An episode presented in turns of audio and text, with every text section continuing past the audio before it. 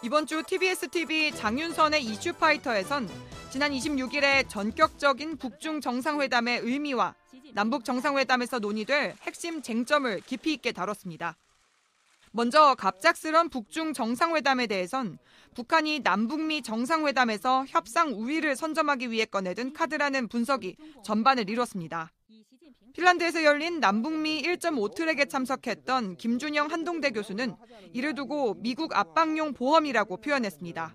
미국이 만약에 이 테이블을 걷어차면 네. 우리는 중국한테 가고 중국은 제재에서 물러난다. 이게 이제 트럼프한테 압박이 될 수 있죠. 음. 이게 보험 카드다.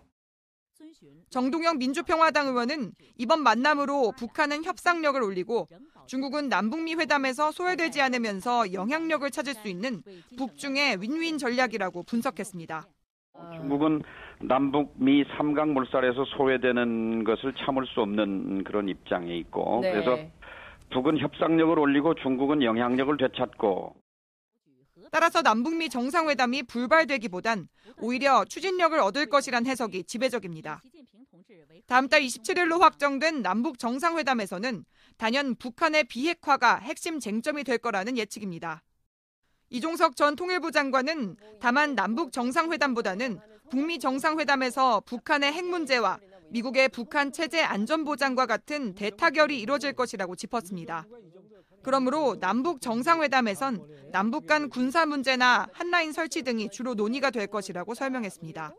주로 이제 비핵화 그리고 평화 문제 네. 그리고 이제 뭐 남북 관계 전반에 대한 얘기를 하게 되겠죠. 네.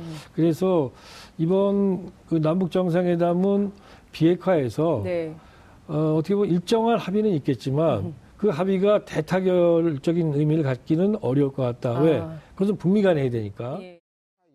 출연자들은 더 나아가 남북 정상회담 이후 남북미 중 사자 정상회담까지 이어지면서 종전선언과 평화협정이 맺어질 수도 있다는 낙관적 예측으로 입을 모았습니다. 하지만 남북 정상회담만으로는 한반도의 미래가 달라진다고 단언하긴 어렵다며 북미 정상회담까지를 봐야 비핵화와 한반도 평화체제 구축 등 명확한 윤곽이 드러날 것이란 전망도 나왔습니다. TBS 문숙희입니다.